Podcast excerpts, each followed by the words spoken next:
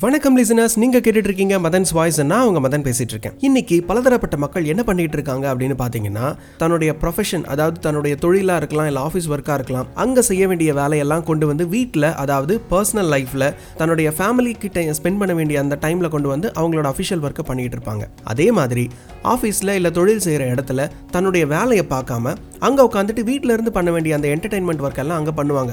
For example YouTube பார்க்குறது Facebook பார்க்குறது Instagram பண்ணுறது இந்த வேலையெல்லாம் அங்கே உட்காந்து பண்ணிட்டு இருப்பாங்க. இந்த பிரச்சனை ஏன் நடக்குது? அந்தந்த வேலையை அதுக்கான நேரத்தில் பண்ணிட்டு போயிடலாமே எதுக்கு எல்லாமே மாறி கொலாப்ஸ் ஆகி இந்த மாதிரி நடக்குது அப்படின்னு பார்த்தீங்கன்னா எல்லாத்துக்கும் பெரும் பிரச்சனை என்னன்னா ஒரு சிங்கிள் பாயிண்ட் அது என்னடா அப்படின்னு பார்த்தீங்கன்னா ஒர்க் லைஃப் பேலன்ஸ் ஆமாங்க. அதை பற்றி தான் இன்றைக்கி நம்ம டீட்டெயிலாக பேச போகிறோம் மிஸ் பண்ணாமல் எபிசோட முழுசாக கேளுங்க.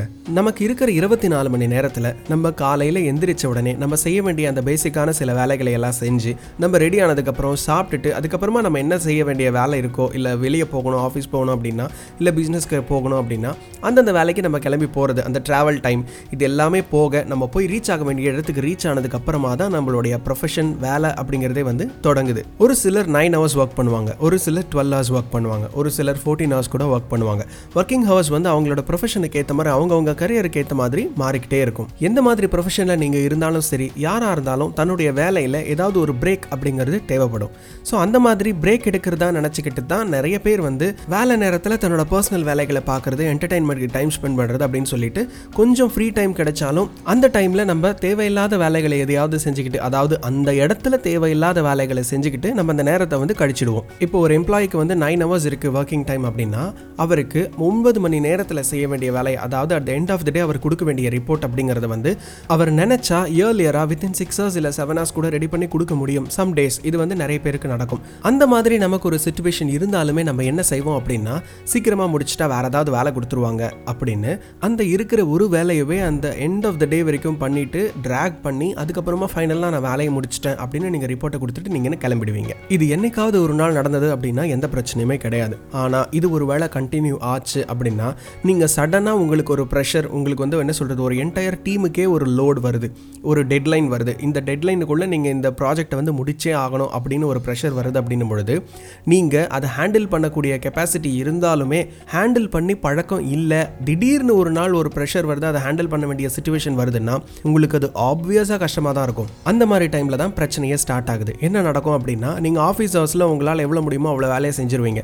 செஞ்சுட்டு அதுக்கப்புறமா லேப்டாப்பை தூக்கிட்டு வந்து வீட்டில் உட்காந்துக்கிட்டு இல்லை அது இது வந்து ஐடிக்கு இது பொருந்தும். மற்றபடி வந்து நான் வேற ஒரு ப்ரொஃபஷனை சேர்ந்தவன். எனக்கும் இது மாதிரி ஒரு டெட்லைன் இருக்குது என்னோட தொழிலில் வந்து ஒரு டெட்லைன் இருக்குது கஸ்டமருக்கு நான் ஒரு பர்டிகுலர் டேட்டில் நான் டெலிவரி கொடுக்கணும்.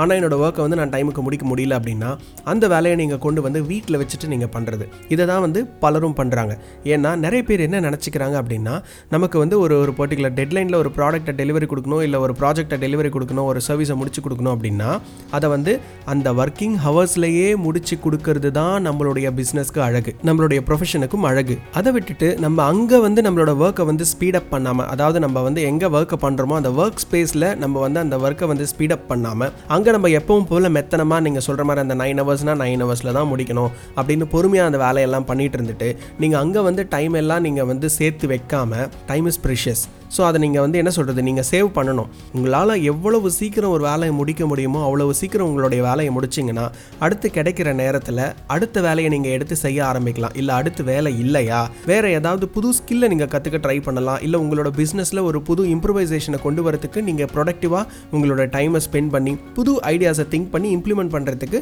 நிறைய யோசிக்கலாம். இந்த மாதிரி விஷயங்களை எல்லாம் பண்ணுறதுக்கு பெரும்பாலும் நிறைய பேருக்கு நேரம் கிடைக்கிறது இல்லை அப்படிங்கிறது தான் மிகப்பெரிய கம்ப்ளைண்ட்டாக இருக்குது ஆனால் உண்மை என்ன அப்படின்னா நாம் ப்ரொடக்டிவாக நம்ம என்ன சொல்கிறது ஒரு டெட்லைன் இருக்கிற காலத்தில் ஒர்க் பண்ணுற மாதிரியே நம்ம முந்நூற்றறுபத்தஞ்சு நாள் வேலை செய்ய மாட்டோம். இதுதான் உண்மை. நிறைய பேருக்கு டைம் கிடைக்கும். எப்போ கிடைக்கும் அப்படின்னா தன்னுடைய வேலையை அதாவது ஸ்லோவாக செய்கிற வேலையை அவங்க நினச்சி சீக்கிரமாக செஞ்சு முடித்தாங்க அப்படின்னா அதுலேயே அவங்களுக்கு நிறைய நேரம் கிடைக்கும்.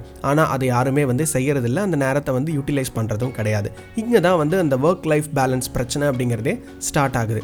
ஸோ நீங்கள் இப்படியே வாழ்ந்து பழகிட்டீங்க. இதே மாதிரி உங்களோட ப்ரொஃபஷனல் லைஃப் இருந்து வந்துருச்சு அப்படின்னா எப்பெல்லாம் உங்களுக்கு டெட்லைன் வருதோ அப்பெல்லாம் அந்த ஒர்க்கை நீங்கள் டைமுக்கு முடிக்க முடியாமல் நீங்கள் எக்ஸ்கியூஸ் கேட்குற சுச்சுவேஷன் வரதுக்கு வாய்ப்பு இருக்குது இல்லை அதையும் நான் அவாய்ட் பண்ணணும். என் தலையை அடகு வச்சாவது நான் எப்படியாவது அந்த வேலையை முடிக்கணும்னு நினச்சிங்கன்னா ஆப்வியஸாக நீங்கள் அதை கொண்டு வந்து வீட்டில் தான் செஞ்சாகணும். லிட்ரலி அது வீட்டில் செய்கிற வேலை இல்லை அப்படின்னாலும் அட்லீஸ்ட் நீங்கள் ஆஃபீஸ் ஹவர்ஸை எக்ஸ்டெண்ட் பண்ணி ஆகணும். உங்கள் பிஸ்னஸ் ஹவர்ஸை நீங்கள் எக்ஸ்டெண்ட் பண்ணி ஆகணும். அதாவது நிறைய பேர் வந்து ஈவினிங் நைன் ஓ கிளாக் வருவாங்கன்னா நைன் ஓ கிளாக் ஃபோன் வரும். ஃபோன் வந்துட்டு இன்றைக்கி வேலை கொஞ்சம் அதிகமாக இருக்குது அதனால் ஒரு ரெண்டு மணி நேரம் லேட் ஆகும் மூணு மணி நேரம் லேட் ஆகும். நாளைக்கு காலைல டெலிவரி கொடுக்கணும். இந்த மாதிரி நிறைய பேர் வீட்டில் அதாவது பிஸ்னஸ் மேன் இருக்கிறவங்க வீட்டில் எல்லாம் வந்து இந்த பிரச்சனை இருக்குது அதே மாதிரி ஆஃபீஸ்லேயும் நிறைய பேருக்கு இந்த பிரச்சனை இருக்குது வீட்டுக்கு ஃபோன் பண்ணி இன்றைக்கி வந்து ப்ராஜெக்ட் வந்து முடிச்சு கொடுக்க சொல்லிட்டாங்க டெலிவரி கொடுக்க சொல்லிட்டாங்க. அதனால் த்ரீ ஹவர்ஸ் நான் எக்ஸ்டெண்ட் பண்ணுறேன் அதனால் வரதுக்கு லேட் ஆகும். இந்த மாதிரி நிறைய கால்ஸ் வந்து நிறைய பேருக்கு வந்திருக்கும். நீங்கள் எக்ஸ்பீரியன்ஸ் பண்ணியிருப்பீங்க அந்த சுச்சுவேஷன் வீட்டில் வேலை இருந்தால் நம்ம எப்படி ஆஃபீஸ்க்கு பெர்மிஷன் போடுறோமோ இல்லை லீவ் போடுறோமோ அதே மாதிரி நீங்கள் ஆஃபீஸில் வேலை இருக்குன்னு சொல்லி நீங்கள் பண்ணுற ஒவ்வொரு எக்ஸ்டென்ஷனும் உங்களோட பர்சனல் லைஃப்பில் இருந்து நீங்கள் எடுத்துக்கிற லீவுக்கு பெர்மிஷனுக்கு சமம். நீங்கள் எந்த வேலையில் இருந்தாலும் சரி சப்போஸ் நீங்கள் ஒரு ஜாபில் இருக்கீங்க அப்படின்னா நீங்கள் ஒரு நைன் ஹவர்ஸ் உங்களோட ஒர்க் அப்படின்னா அந்த நைன் ஹவர்ஸ்க்கு தான் கம்பெனி உங்களுக்கு பே பண்ணுறாங்க உங்களுடைய டுவெண்ட்டி ஃபோர் ஹவர்ஸ்லேருந்து அந்த நைன் ஹவர்ஸை நீங்கள் கம்பெனிக்காக நீங்கள் டெடிக்கேட்டடாக கொடுத்துட்டு அதுக்கு பதிலாக தான் காம்பன்சேஷனாக தான் நீங்கள் உங்கள் சேலரி அப்படிங்கிற அந்த பணத்தை வந்து நீங்கள் வாங்குறீங்க. இது நிறைய பேருக்கு இந்த கான்செப்டே புரிய மாட்டேங்குது. நான் ஒரு வேலையில் இருக்கேன் எனக்கு சம்பளம் வருது மாதத்தில் ரெண்டு லீவ் இருக்குது அந்த லீவ் நான் எடுத்துக்கலாம் பர்மிஷன் இருக்குது பர்மிஷன் எடுத்துக்கலாம். அதையும் மீறி லீவ் வேணும்னா லாஸ் ஆஃப் பேல கூட நான் எடுத்துக்கலாம். போனால் போயிட்டு போகுது ஒரு நாள் சம்பளம் தானேன்னு சொல்லிட்டு ப்ரொஃபஷ்னலாகவே ஹேண்டில் பண்ணாமல் அன்ப்ரொஃபஷ்னலாகவே தன்னோட வேலையும் அந்த லைஃப்பையும் வந்து லீட் பண்ணிட்டு இருப்பாங்க நிறைய பேர். நீங்கள் பண்ண வேண்டிய விஷயம் எல்லாம் ஒன்றே ஒன்று தான். முக்கியமான விஷயம் மெயின் ரியலைசேஷன் என்ன அப்படின்னா நீங்கள் உங்களுடைய ஒன்பது மணி நேரத்துக்கான பணத்தை நீங்கள் வாங்குறீங்க. So you are selling your time and getting paid for it இதுதான் ஆக்சுவலாக நடக்கிற ப்ராசஸ் இதனால தான் நீங்கள் ஏர்ன் பண்ணுறீங்க ஸோ நிறைய பேர் யூஎஸ்லலாம் கூட பார்த்தீங்கன்னா வந்து பெர் ஹார் சேலரின்னு சொல்லிட்டு அவங்களுக்கு per hour thirty dollars twenty five dollars இந்த மாதிரிலாம் ஏர்ன் பண்ணுறாங்க ஃப்ரீலான்சர்ஸ் ஸோ இது எல்லாமே என்ன? தன்னோட நேரத்தை ஆன் டிமாண்ட் நான் இன்னொருத்தவங்களுக்காக நான் செலவு பண்ணுறேன் அப்படின்னா அதுக்கான பேமெண்ட் வந்து எனக்கு வருது. அப்போ என்ன அர்த்தம் அப்படின்னா உங்களுடைய ஒரு மணி நேரத்தோட மதிப்பு என்ன அப்படிங்கிறத நீங்கள் கால்குலேட் பண்ணி பார்க்கணும். ஸோ நம்மளோட லைஃப்பில் நம்மளோட ஒன் ஹவரோட வேல்யூ இவ்வளவு ரூபாயா?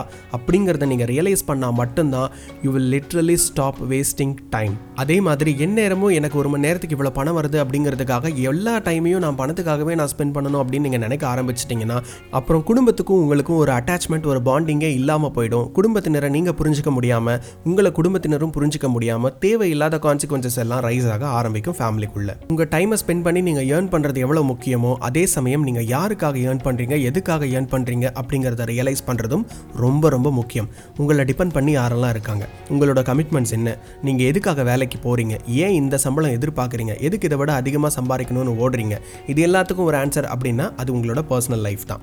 நீங்கள் எந்த அளவுக்கு நீங்கள் ஒர்க்குக்கு இம்பார்ட்டன்ஸ் கொடுக்குறீங்களோ அதே அளவு இல்லை அதை விட ரெண்டு மடங்கு நீங்கள் உங்களுடைய பர்சனல் லைஃப்க்கு உங்கள் ஃபேமிலிக்கு நீங்கள் இம்பார்ட்டன்ஸ் கொடுத்து தான் ஆகணும். ஏன்னா நீங்கள் செய்கிற எல்லா ப்ரொஃபஷனுமே எதுக்காக அப்படின்னா உங்களோட லைஃப்பை லீட் பண்ணுறதுக்காக மட்டும்தான் அப்படிங்கிறத நீங்கள் என்றைக்குமே மறந்துடக்கூடாது. வேலை செய்கிறது மட்டுமே வாழ்க்கை கிடையாது சம்பாதிக்கிறது மட்டுமே வாழ்க்கை கிடையாது. சம்பாதிக்கிறதுக்காகத்தான் வேலை சம்பாத்தியமே குடும்பத்துக்காக தான். இந்த ஒரு ஃபார்முலாவாக இந்த ஒரு சைக்கிளை வந்து யார் மறந்துடுறாங்களோ அவங்களுக்கு லைஃப்பில் நிம்மதி அப்படிங்கிறது இருக்காது சந்தோஷம் இருக்காது பிரச்சனைகள் அந்த புரிதல் மிஸ் அண்டர்ஸ்டாண்டிங் இந்த மாதிரி வந்து ஏகப்பட்ட தலைவலி வந்து வந்துக்கிட்டே இருக்கும் வாழ்க்கையில். இந்த ஆஃபீஸில் கூட நிறைய பேர் புலம்புவாங்க தெரியுமா?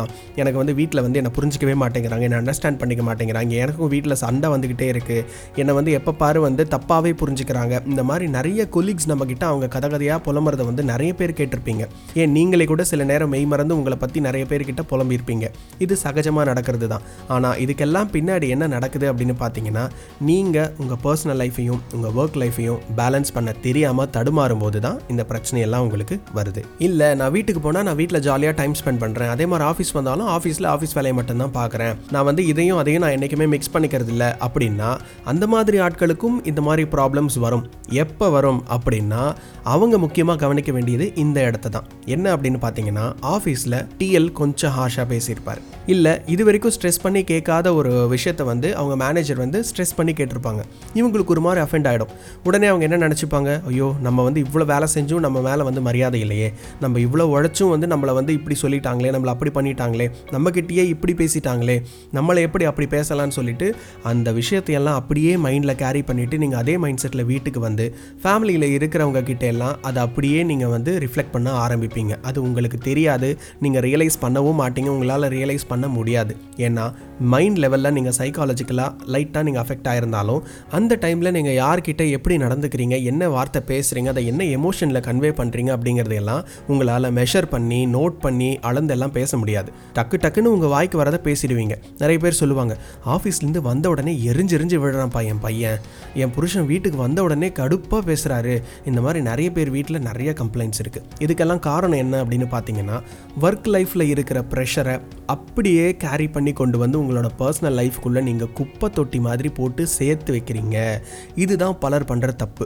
நீங்கள் என்ன தான் நீங்கள் ஆஃபீஸ் வேலையை வீட்டில் பண்ணாமல் அந்த வேலை அங்கேயே முடிச்சுட்டு நீங்கள் வந்தாலும் மைண்ட் லெவலில் நீங்கள் அத்தனை விஷயங்களையும் கேரி பண்ணி தான் கொண்டு வரீங்க அப்படிங்கிறது தான் இங்கே முக்கியமாக நீங்கள் புரிஞ்சுக்க வேண்டிய விஷயம். இந்த மாதிரி ஆட்கள் கிட்ட நான் கேட்க விரும்புறது ஒரே ஒரு கேள்வி தான் ஆஃபீஸில் ஒரு பெரிய பிரச்சனை கூட நடக்கட்டும். உங்களுக்கும் டிஎல்க்கோ மேனேஜருக்கோ ஏதோ ஒரு பெரிய ப்ராப்ளம் நடந்துருச்சு ஒரு பெரிய பிரச்சனை அப்படின்னா அந்த டென்ஷன் அப்படியே நீங்கள் கொண்டு வந்து வீட்டில் மறுநாள் காலையில் ஆஃபீஸ் போகிற வரைக்கும் அத்தனை பேர்கிட்டையும் ரிஃப்ளெக்ட் பண்ணிவிட்டு சரியாக சாப்பிடாம மைண்ட் லெவலில் வந்து யார்கிட்டையும் சரியாக பேசாமல் டைம் ஸ்பெண்ட் பண்ணாமல் குழந்தைங்க கிட்ட ஃப்ரீயாக பழகாமல் இந்த மாதிரி ரெஸ்ட்ரிக்டடாக இருந்துக்கிட்டு ஒரு மாதிரி இருந்துக்கிட்டு அதுக்கப்புறம் மறுபடியும் நீங்கள் ஆஃபீஸ் போயிட்டு ஆஃபீஸ் ஆஃபீஸ்லேயும் எல்லாருக்கிட்டையும் அதே மாதிரி பிஹேவ் பண்ணிட்டு இருக்கிறதுனால உங்களுடைய லைஃப்பில் இருந்து எத்தனை மணி நேரம் நீங்கள் சந்தோஷம் அப்படிங்கிறத இழந்திருக்கீங்க அப்படிங்கிறத எடுத்து பார்த்தீங்கன்னா உங்களுக்கு புரியும்.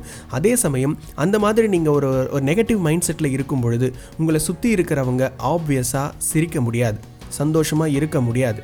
நீங்கள் என்ன மூடில் இருக்கீங்களோ அதே விஷயந்தான் உங்களை யாரெல்லாம் முக்கியம்னு நினைக்கிறாங்களோ உங்களை சுற்றி இருக்கிறவங்க. எனக்கு அப்பா முக்கியம்னு நினைக்கிற குழந்தை அப்பா மூட் அவுட்டில் இருந்தால் குழந்தை மூட் அவுட் ஆயிரும். எனக்கு கணவன் தான் முக்கியம் அப்படின்னு நினைக்கிற மனைவி கணவன் மூட் அவுட்டில் இருந்தால் மனைவி ஆப்வியஸாக சேட் ஆயிடுவாங்க மூட் அவுட் ஆயிடுவாங்க இந்த மாதிரி உங்களை மட்டுமே உங்களுக்காக மட்டுமே வீட்டில் எல்லா வேலைகளையும் செஞ்சு வச்சுட்டு உங்கள் வருகைக்காக காத்துக்கிட்டு இருக்கிற அந்த குடும்பத்தினர் இல்லை நண்பர்கள் இல்லை உங்களோட கார்டியன் யாராக இருந்தாலும் சரி நீங்கள் எந்த இடத்துல இருந்து வேலைக்கு போயிட்டு வரதா இருந்தாலும் சரி உங்களை சுற்றி இருக்கிற உங்களை டிபெண்ட் பண்ணி இருக்கிற ஆட்கள் உங்களுக்காக மட்டுமே வாழ்கிறவங்க அப்படிங்கிறத நீங்கள் மறந்துடாதீங்க அப்படியேப்பட்டவங்களுக்கு நீங்கள் கேரி பண்ணி கொண்டு போகிற விஷயம் சந்தோஷமாக மட்டுமே இருக்கணுமே தவிர ப்ரெஷராக ஸ்ட்ரெஸ்ஸாக தேவையில்லாத கோவமாக எரிச்சலாக நிச்சயமாக இருக்கக்கூடாது. அப்படி நீங்கள் அதை கேரி பண்ணி கொண்டு போய் அவங்க மேலே டம்ப் பண்ணீங்க அப்படின்னா அவங்க மைண்டில் நாளாக நாளாக அப்பானா இப்படித்தான். ஹஸ்பண்டுனா இப்படித்தான் தம்பினா இப்படித்தான் அக்கானா இப்படித்தான்னு அவங்க மைண்டில் ரெஜிஸ்டர் ஆகிடும் இது ஏன் ரெஜிஸ்டர் ஆகுது அப்படின்னா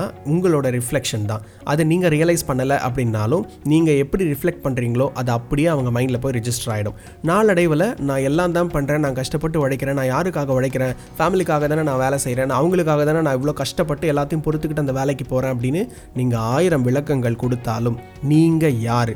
நீங்கள் எப்படி பழகுறீங்க அப்படிங்கிறத வச்சு மட்டும்தான் உங்களோட கேரக்டர் ஒருத்தங்களோட மனசில் போய் ரெஜிஸ்டர் ஆகும். ஸோ நீங்கள் அவரா? அவர் ஜாலியான ஆள்பா? அவர் செம்ம ஜாலியாக பேசுவார். அவர் வந்தாலும் வீட்டில் இருக்கிற எல்லாருக்கும் குஷி தான். இப்படி இருக்கணுமா? இல்லை ஐயோ அவன் வர நேரமாச்சு. சீக்கிரம் எல்லாம் போய் படுங்க. இல்லை அவங்கவுங்க வேலையை போய் பாருங்க. அவன் வந்தானா தேவையில்லாமல் கத்துவான். அப்புறம் அவன்கிட்ட வாயை கொடுத்து மாட்டிக்காதீங்க. இப்படி இருக்கணுமா? ஒரு மனுஷனை சக மனுஷனுக்கு எப்போ பிடிக்கும் அப்படின்னா பாசிட்டிவிட்டியை ஸ்ப்ரெட் பண்ணும் பொழுதும் சந்தோஷமாக சிரித்து பேசுகிற பொழுதும் அடுத்தவன் மனசில் கவலையே இருந்தாலும் அதையும் மறக்கடிக்கிற லெவலுக்கு ஒரு ஆள் வந்து ரொம்ப கலகலப்பாக நடந்துக்கிட்டாங்க அப்படின்னா அவங்கள வந்து எல்லாருக்குமே ரொம்ப பிடிச்சி போயிடும் உங்களுடைய ப்ரொஃபஷனல் லைஃப்பில் நீங்கள் எப்படி நீங்கள் நிறைய விஷயங்களை நீங்கள் கற்றுக்கிட்டு அடுத்தடுத்த லெவல் ப்ரொமோஷன் வாங்கி பெரிய பெரிய ஆளாகி நிறைய சம்பளம் வாங்கி நெக்ஸ்ட் லெவலுக்கு போகணும்னு நினைக்கிறீங்களோ அதே அளவு அதை இல்லை அதை விட அதிகமாகவே உங்களுடைய பர்சனல் லைஃப்பில் நீங்கள் ஒரு நல்ல அப்பாவா நல்ல அண்ணனா நல்ல தம்பியா நல்ல அக்காவா நல்ல மனைவியா நல்ல கணவனா இந்த மாதிரி ஒரு நல்ல கேரக்டராக அத்தனை பேர் உங்களை சுற்றி இருக்கிறவங்க மனசுலையும் ரிஜிஸ்டர் ஆகி வருஷ வருஷம் அவங்க உங்கள் மேலே இருக்கிற அபிமானம் கூடிக்கிட்டே போகிற அளவுக்கு நீங்கள் நடந்துக்கிறதும் அவங்களுக்காக நீங்கள் செலவு பண்ணுற அந்த அன்பான நேரம் அந்த அதை வந்து நீங்கள் அதுக்கு கொடுக்குற இம்பார்ட்டன்ஸ் அடுத்தவங்க மேலே நீங்கள் காட்டுற அந்த அன்பு அரவணைப்பு அந்த கேர் இதுதான் உங்களுடைய பர்சனல் லைஃப்பில் உங்களை வந்து ஒரு நெக்ஸ்ட் லெவலுக்கு கொண்டு போகிறதுக்கு முக்கியமான ஒரு விஷயமா இருக்கும். வீட்டில் போடுற சண்டையை எப்படி மேனேஜர்கிட்ட போய் நம்ம ரிஃப்ளெக்ட் பண்ண மாட்டோமோ அதே மாதிரி தான் மேனேஜர்கிட்ட நமக்கு என்ன பிரச்சனை இருந்தாலும் அதை கண்டிப்பாக வீட்டில் கொண்டு வந்து ரிஃப்ளெக்ட் பண்ணாதீங்க. ரெண்டு இடத்துல பண்ண வேண்டிய வேலையும் அந்தந்த இடத்துல மட்டுமே பண்ணுங்க. அத்தோட அந்தந்த இடத்துல நடக்கிற விஷயங்களை அந்தந்த இடத்தோட விட்டுடுங்க. இதுதான் நீங்கள் ஃபாலோ பண்ண வேண்டிய முக்கியமான விஷயம். இந்த ஒர்க் அண்ட் லைஃப் பேலன்ஸ் அப்படிங்கிறத நீங்கள் கடைப்பிடிச்சிங்க அப்படின்னா பர்சனல் லைஃப்லையும் நீங்கள் தான் ராஜா. ப்ரொஃபஷனல் லைஃப்லையும் நீங்கள் தான் ராஜா. இந்த ரெண்டு பேலன்ஸையும் உங்கள் லைஃப்பில் என்றைக்குமே விட்டுறாதீங்கன்னு சொல்லி இதோட இந்த எபிசோட முடிக்கிறோம். அண்ட் இந்த எபிசோட் இன்ட்ரெஸ்டிங்காக இருந்திருக்கும் நம்புறேன். அடுத்த ஒரு இன்ட்ரெஸ்டிங்கான டாப்பிக்கில் உங்களை வந்து சந்திக்கிறேன். Till then it's bye from Madan Kumar நீங்கள் கேட்டுட்ருக்கீங்க மதன்ஸ் வாய்ஸ் நீங்கள் இன்னும் இந்த சேனலை ஃபாலோ பண்ணல சப்ஸ்கிரைப் பண்ணல அப்படின்னா இமீடியட்டாக ஃபாலோ பண்ணுங்கள் சப்ஸ்கிரைப் பண்ணுங்கள் சப்போர்ட் பண்ணுங்கள் ஷோஸை என்ஜாய் பண்ணுங்கள்